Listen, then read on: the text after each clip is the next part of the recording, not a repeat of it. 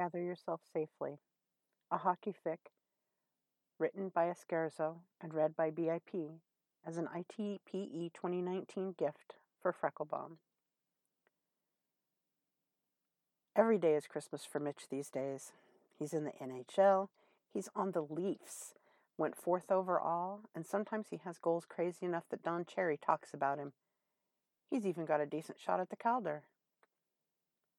Somewhere in Mitch's parents' basement, there's a picture of a little girl in mini mites in a Leafs frame, determined eyes and wide stance, and a long brown braid. Man, to be able to go back and tell that kid how things turn out for them. The first time he steps onto ACC ice in a game that counts and his name is announced, he goes dizzy with it. Almost 20,000 people cheering for him, a roar of love and appreciation, and it's all he can do to stop himself from pulling off a glove and pinching himself. Somewhere in the stands are his parents, too, and he's going to put on a good show for them, for everyone. And then he scores his first goal, and the roar is even louder, drowning out the thundering of his heart, and he barely hears it, too awash in joy. His mom is in the bathroom when he scores his first NHL goal. He'll be giving her crap for that until he's like 50. She hugs him after and cries and calls him son. He'll give her slightly less crap until he's 50 on reflection. Just every day is an adventure now. Everywhere he goes in Toronto, people recognize him. People are so happy just to see him out and about. People are thrilled to see him at the grocery store. He hopes that they're not also judging him on the contents of his basket, which is mostly TV dinners.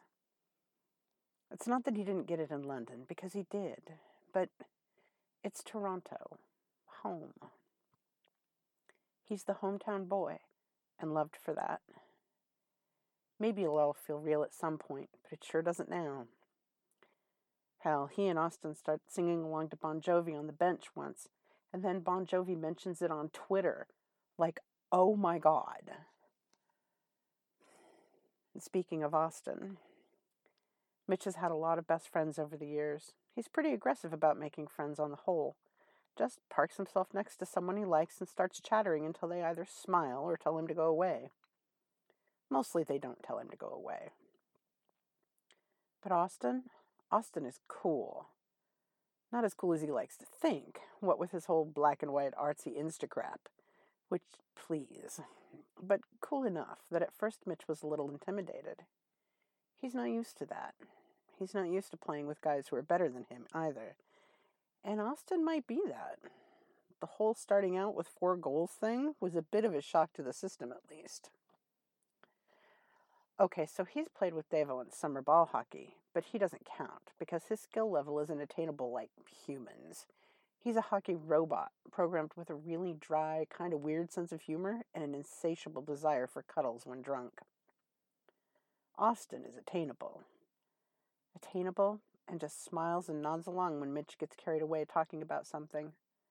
Mostly Mitch is trying to be a normal friend and not like single white female him but he has a great taste in game day suits and manages to find a tailor within a week of getting to Toronto.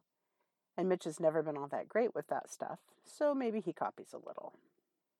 He's better than he used to be. Dylan can testify to that. Early on in their friendship, Mitch saw something about how T changes your hairline and got really self conscious about whether or not his looked right, and so he wore a lot of hats, fedoras specifically, with flannels and t shirts. He's pretty glad looking back that there aren't a lot of pictures of that. Austin has good taste in music and comes back from family visits with the most incredible soup Mitch has ever eaten, and either actually thinks his dumb puns are funny or rolls with them regardless. Mitch wakes up feeling like the luckiest motherfucker in the world basically every day, and having Austin as a best friend just makes that more. The thing is, Mitch wants to tell Austin, wants and doesn't want. The thought of getting the words out leaves a knot of dread in the pit of his stomach every time he looks at Austin lately. And every time he opens his mouth, part of him whispers, Just say it. And he has to swallow against the sudden lump in his throat. It's not it's not a secret. He just hasn't told anyone.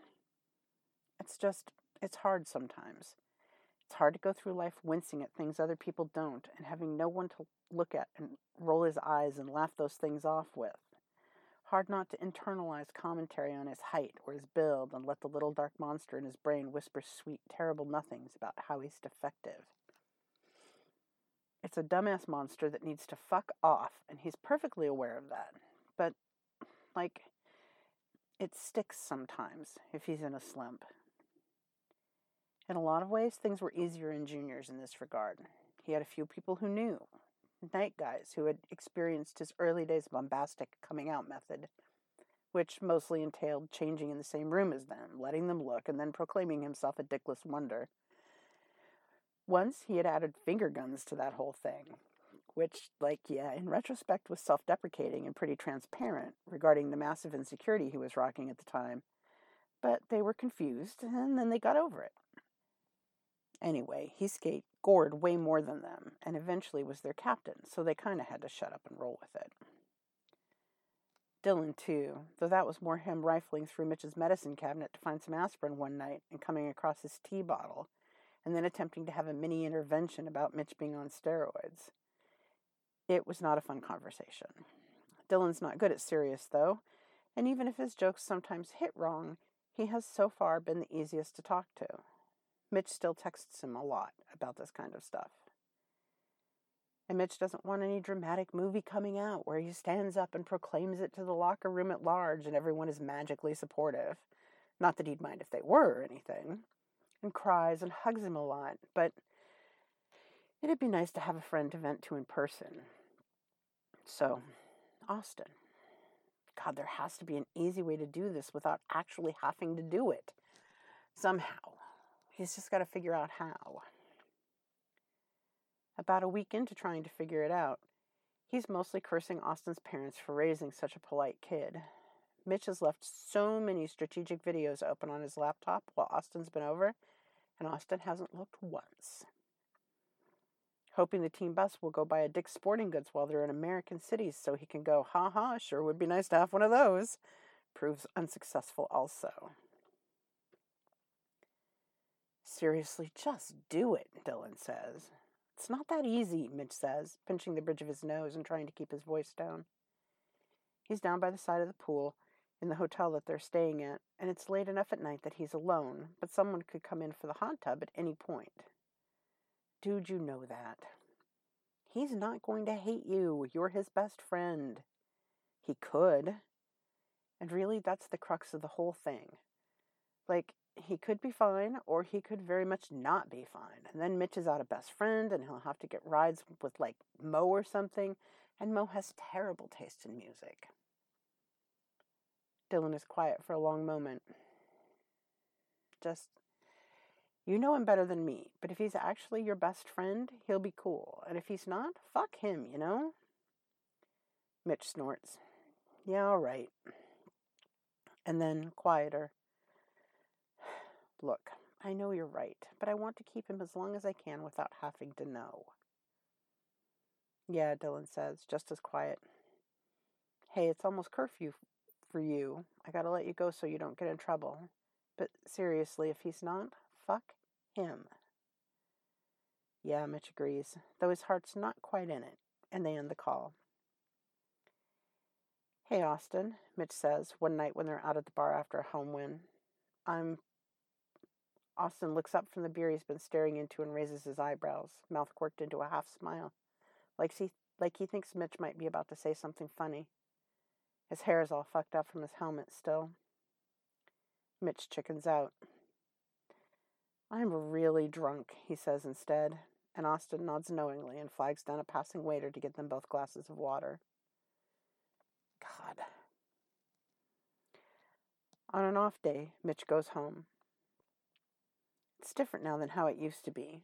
The Thornhill home, as he remembers it, is lost to Ash, and he's barely been home since. Hasn't really been able to think of anywhere else as home in a while. Hockey has a way of uprooting you, cutting off connections to family and childhood friends and the familiar touchstones of youth. And maybe someday Mitch will have a house and a family and stop feeling adrift on the wind, but he's not holding his breath for that to be soon. His parents are still the same, though, maybe a little older, grayer. But they hug him at the door, and his mom bustles around in the kitchen making spaghetti and meatballs while his dad sits him down at the dining room table and grills him about ways he can improve his play. He can be intense as a hockey parent, and sometimes it freaks people out. But his heart is in the right place, Mitch thinks. After dinner, he goes down to the basement. There are whole boxes of pictures from when he was little, stored away in a corner where no one will look at them. Maybe it's his parents trying to be respectful. Maybe it just still hurts. He's not sure and not inclined to ask. He finds the picture of the little girl in the Leafs frame, carries it out to his car, photo side pressed against him, before coming back in to say goodbye to his parents. He doesn't want them to see it. She can tell Austin. She went through a hell of a lot and stayed brave. Hey, I redecorated, Mitch tells Austin the next time he's over. She's on the windowsill behind the couch, but he's also put up one of his milestone puck plaques in the framed old jersey. Nice, Austin says, looking at the plaque and nothing else.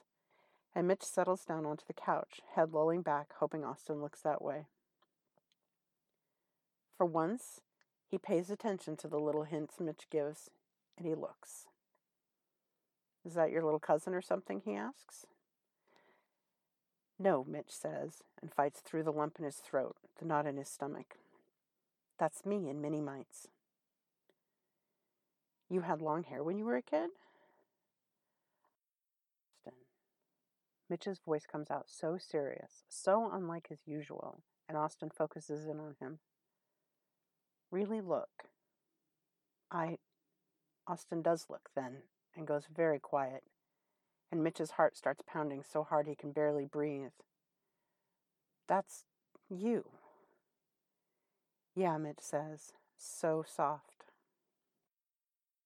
Oh, Austin says, just as soft, and settles in beside Mitch on the couch.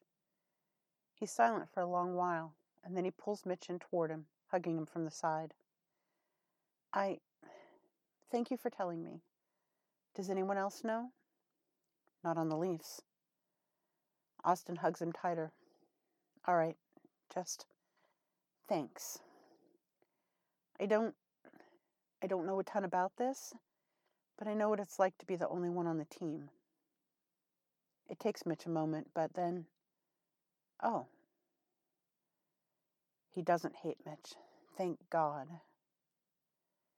Mitch still holds his breath the next time he comes up in conversation in the locker room, but Austin uses the right pronoun without a moment's hesitation and doesn't look back at him to check in or anything like some people used to do. He just smoothly goes, he, no stutter. Thank God times two.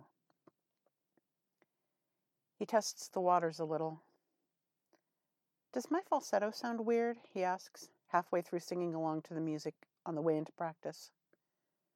No, Austin says, frowning. I'm still trying to figure out how to do it, which is weird because before my voice dropped, it was kind of high.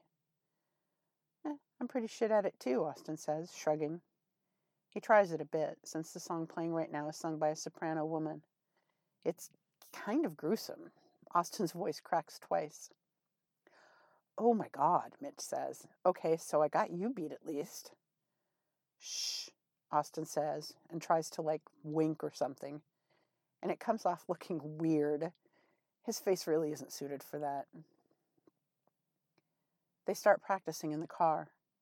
Austin's voice still cracks a lot, but less, and Mitch can get a decent tone going if he remembers to drink a lot of water beforehand. They're not going to be ready for karaoke night anytime soon, but it's fun. The season moves on. Mitch is constantly hungry and even more constantly tired, and he just sleeps, eats, plays, and hangs out with Austin. Repeat. They spend all their time together now. Mitch was holding back on some level before, but now there's nothing to prompt that, and so they ride in together for practices and go home together after games watching bad TV, or playing video games. He's teaching Austin how to be less shit at Call of Duty, which is an important mission. Until they fall asleep pressed together on the couch, Mitch's head on Austin's shoulder. Lately, Mitch just watches Austin a lot, watches the way he focuses in during drills, the way he coaxes the puck back and forth so gentle and soft. The way he lounges casual on Mitch's couch after games with his face still flushed and his hair in disarray. And then Mitch gets sick. It's not a major thing, really, just a bout of the flu. But he curls up in bed, nestled between piles of blankets, alternating kicking them off and wrapping them around himself as his body tries to figure out what temperature to be. His head hurts and his jaw hurts from gritting his teeth as he sleeps, and even the idea of food makes him nauseous. Austin still comes over every day. Mitch can hear him distantly on the phone with his mom asking about chicken noodle soup recipes, and Mitch's heart hurts with fondness. Austin doesn't get it quite right the first time. The noodles are overcooked, and there's a kick of heat he isn't expecting and can't quite handle. Whole peppercorns, Austin? Jeez. Though it certainly does clear out his sinuses. But Austin stays. He charges Mitch's laptop as he sleeps and it on, props it on his lap once he wakes up so that Mitch can zone out on TV shows. He makes tea. He tries the soup again and gets it perfect the second time. No one can blame Mitch, really, for falling in love then. Austin tries to make a show of being so aloof and cool most of the time, but around Mitch, he lets those walls down. He just genuinely wants to help. When he thinks Mitch is sleeping, he lingers at the doorway, looking at Mitch's body anxiously. He has a rosary he keeps in his pocket that he doesn't talk about, and Mitch can see him run his fingers over the beads. Mitch isn't sure he's ever had a best friend quite like this. He isn't quite sure what he's done to deserve it. And maybe he doesn't, but Austin stays anyway. Once he's feeling better, he spends a day poking around on Google before trying to make a tres leches cake. He's not sure if Austin's mom has ever made it for him or not, but it seems like an okay bet anyway. He probably should have picked an easier recipe. Tries one, two, and three are all disasters, and Austin comes over during his fourth attempt when he's busy swearing at the stove. It doesn't turn out that great the fourth time either, but Austin's eyes, when he sees the recipe printout, go so fond. Okay, Mitch says, Can I get your help with something? It's a little weird. Mo already won't look me in the eye after last week, Austin says, picking up a pillow as if to shield himself from whatever prank suggestion Mitch is about to lay on him. Okay, that Photoshop was funny as hell, firstly. And secondly, it's more about, you know, my stuff. Austin's eyebrows go up, but he nods. So, normally I do my shot on my thigh, Mitch says, gesturing to a leg. Okay. Last week I fucked up the shot and it hurt to skate for like two days, and there's a thing I've been meaning to try instead, but I'm not really flexible enough to do it myself. Fucked up? Yeah, Mitch grumps, rubbing at his thigh with the memory of it. Sometimes when the needle's in your muscles spasm, and then your thigh hurts like hell. Ugh. Austin says, wrinkling his nose. So, what do you need me to do? So, for this kind of shot, you got to go where the muscles are thick, so it's thigh or your ass. You want me to stab you in the ass with a needle. If that's cool? Mitch tries to smile winningly. Austin pauses, thinks it over, shrugs. Yeah, okay. Okay, Mitch says, aware on a couple of different levels that he's just chilling in his bathroom with his ass out and trying not to laugh about it. I am trusting you with this knowledge in case I'm ever too fucked up from like a concussion or some shit to do my shot myself, so pay attention. Austin nods, trying to look solemn, but also definitely checking out Mitch's ass, which, if he wants to laugh about this too, Mitch gets that. He goes a little slower than usual in uncapping the needle, tightening the tip, plunger up and down three times, drop a milliliter, inject air, invert bottle, retrieve the oil of life, or some shit. He narrates the whole time, including calling it the oil of life, which Austin does laugh at. What does it feel like? Austin asks. What, to stab yourself in the ass with a needle? I don't know, I've never been able to do it. No, just the whole thing. Mitch thinks for a moment. The needle feels like well, you've gotten shots, but after you just feel all nice and warm all over, like you've just gotten out of a bath? I don't know. It's nice. I need to stop saying nice. Nice, Austin says. Mitch swats at him. Okay, needle all ready. Hit me with it, big boy. He waggles his eyebrows and slaps the side of his ass before handing it over. Austin blushes. Hmm, interesting. He takes a moment to work up to it, and Mitch watches from over his shoulder. Austin's concentrating face like when he's trying a new drill. He makes a motion like he's about to put the needle in like five times without making contact, and Mitch is about to tell him to just get on with it already when he finally just goes for it and sticks him. Okay, Mitch says, once he's remembered to stop holding his breath. Draw back a little Make sure there's no blood, and then just press down on the plunger the whole way, and you're good. He didn't really feel it, or at least less than when he does his thighs, but he does have a lot of muscle in his ass. Austin is definitely still staring. It can't be that weird, but Mitch has never stuck a needle in anyone else either, and maybe it's a little shocking to see that in process. He's quick about it, plunging down and then withdrawing, and Mitch closes his eyes to savor the sudden rush into his system. Half placebo effect and adrenaline, but sweet all the same. You good? Austin asks, sounding hesitant. Great, Mitch assures him. In looking back on it later, Mitch realizes he might be a bit of an idiot. Yes, Austin staring at his ass the whole time, definitely, just because he thought it was a funny and or weird situation. No other easy explanation available. At 16, said explanation wouldn't have occurred to him, again with the whole insecurity the size of the moon thing. But now, well, it could be entirely wishful thinking, because finding an accepting best friend who does kind things for you seems like a lot to ask for, even without the possibility that there's more to it. On the other hand, maybe.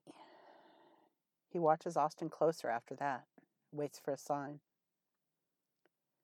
Fall slips away into winter, bringing a sharp chill and slush and TV cameras. The lead up to the Winter Classic means that for a while, all eyes are on them. He and Austin go to the Christmas market with Zach and Willie on an off day, and the cameras follow. Mitch mostly wants an ugly sweater. Zach has been sweating about finding presents for his family for a week now, because he's always been kind of terrible at gifts, and between the two of them, it seems right to drag Austin and Willie along for a shopping trip. They've never been, after all. The market is a blur of lights and noise, brightly colored and festive, and the sharp smell of pine and cinnamon in the air. Mitch takes a moment to breathe it all in. Hey, is that? Oh my God, look, it's. He grins. Hope you brought a pen, he says, looking over at Austin, pressed against his side, and trying not to too obviously shiver in the cold. I think we've been spotted. They take so many pictures. All four of them crowd into a little ornament shaped seat, way too many legs and too much hockey butt for the space. And the more they try and wiggle to make it work, the more Mitch can't help but start laughing.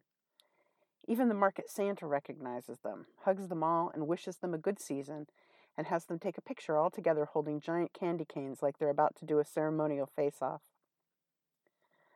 Austin cross checks him with the candy cane once Santa's back is turned, light and playful, and Willie makes a whistling sound and yells, Two minutes in the box! He's the only one of them who's really good at whistling. They're pretty jealous.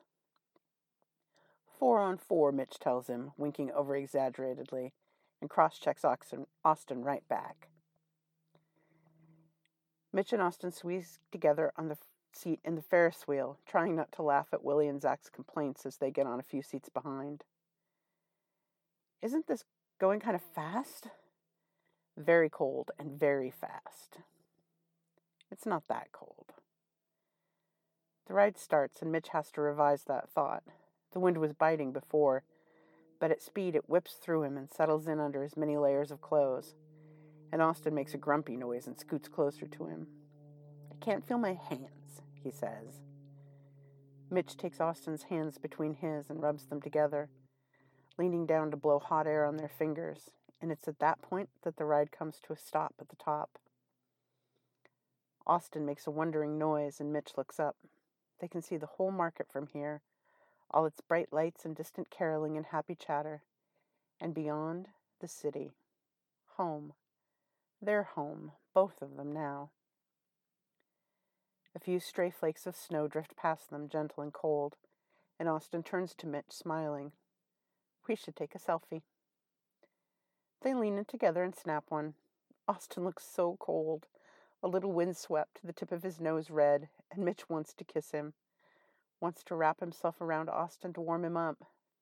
Their hands are still touching, and Austin looks down at them for a moment before entwining their fingers, a soft smile playing at the corner of his lips. He doesn't say anything. When he looks back up at Mitch and their eyes meet, there's a moment of stillness, perfect and crystal, like a scene from a movie. Mitch leans toward him a little. From behind them, Zach yells, It says, Danger, do not rock seat. And they can hear Willie's hysterical laughter. Mitch meets Austin's eyes again, but this time they're just both trying not to laugh, too. They don't talk about it after, but Austin smiles at him more, watches him more when he thinks Mitch is looking away. Sometimes, as they're walking into the rink together, their hands brush, and Austin lets his linger against Mitch's for a moment. At the team Christmas party, Mitch goes around and talks to everyone, crouching down to say hi to his teammates' kids posing on a giant stuffed polar bear with Matt and Sydney for a family portrait. But he keeps finding his way back to Austin. He's not wearing the ugly sweater he got the other day, which thank God, because Mitch still isn't sure if he can be seen in public with Austin if he's wearing that thing. Just a soft Henley that makes Mitch want to snuggle up next to him beside the fire. Bosie hands them his baby for a minute, and Mitch's eyes light up, letting tiny hands clutch his finger. And Austin looks at both of them, so fond, and then the moment is broken by Cannon wailing and squirming, grabbing at Austin's shirt and then the underside of his chin, and Austin makes an incredible face. Cannon's barely out of their arms before he starts laughing so hard he has to double over a little. They're still laughing about it later by the fire, with cups of cider spiked in their hand. Your face, he says, giggling, imitating the way Austin's mouth went big in shock. Your face, Austin says, which is a weak chirp, and Mitch tells him so. There's a moment of quiet, the two of them watching the fire spark and sputter, listening to the happy chatter of teammates and families behind them. Mitch's head is pleasantly fuzzy from the cider, but he's not drunk, just warm, inside and out. Come out to the balcony with me, Austin asks, soft, and Mitch looks over. Getting used to Toronto cold after all? Austin swats at him, his cup sloshing precipitously in his other hand. Shh, just, I think it's starting to snow. It is. It's quieter out here. Gentle flakes falling all around them, daylight fading and night settling in, and Mitch tilts his head back, sticking his tongue out to catch one. Austin grins and tries it too. He fails on the first few tries, ducking his head this way and that to try and get one, and Mitch laughs. Just let them come to you, he says. Austin holds perfectly still, flakes slowly collecting in his hair, on his eyelashes, and one drifts gently onto his tongue. There, you got it. Great coaching, Austin says, and his smile is so wide. He looks down, then at Mitch, then down again before reaching for Mitch's hand and lacing their fingers together. Thanks. He's quiet for a long moment, and then, Is anyone looking out here? Mitch steals a glance over his shoulder. He's not sure what Mo is saying right now, but he's laughing so hard his whole face is red and everyone's attention is on him. Nope. Austin leans in slow and presses a soft kiss to Mitch's lips and Mitch squeezes his hand tight, pulls him back in when he makes to pull away. It's gentle, mostly chaste. Everyone is still inside and no one is looking yet, but they could soon. Did you bring me out here to have a romantic moment in the snow? Mitch teases, and Austin's cheeks flush a little. No, he says. You did, Mitch says, delight bubbling up from the inside and making him fizz with it and Austin makes a shushing sound and puts his hand over Mitch's mouth. Let's go back inside, he says, as Mitch pretends to complain at him from behind his mouth. and mostly is just making mfing sounds. I'm getting cold. It was a nice romantic moment in the snow, Mitch tells him, once he takes his hand away. Full points. Mm hmm, Auston says, trying to look put out, but he's not hiding his smile very well. Auston's overtime goal in the Winter Classic is a beautiful thing. I'm doing this on behalf of all Toronto, Mitch says as they get into their car after and pulls Auston in for a long, slow kiss. Do you want the light off? Auston asks the first time. It's so quiet in the room, just the sound of the heat coming on to break up the stillness. And he and Mitch are underneath the covers together, cocooned in warmth. They've kissed a lot since Christmas, any chance they can get, really, but haven't gone further. Mitch closes his eyes for a moment. I'll be all right, he says, because he thinks he will be. Unless you want.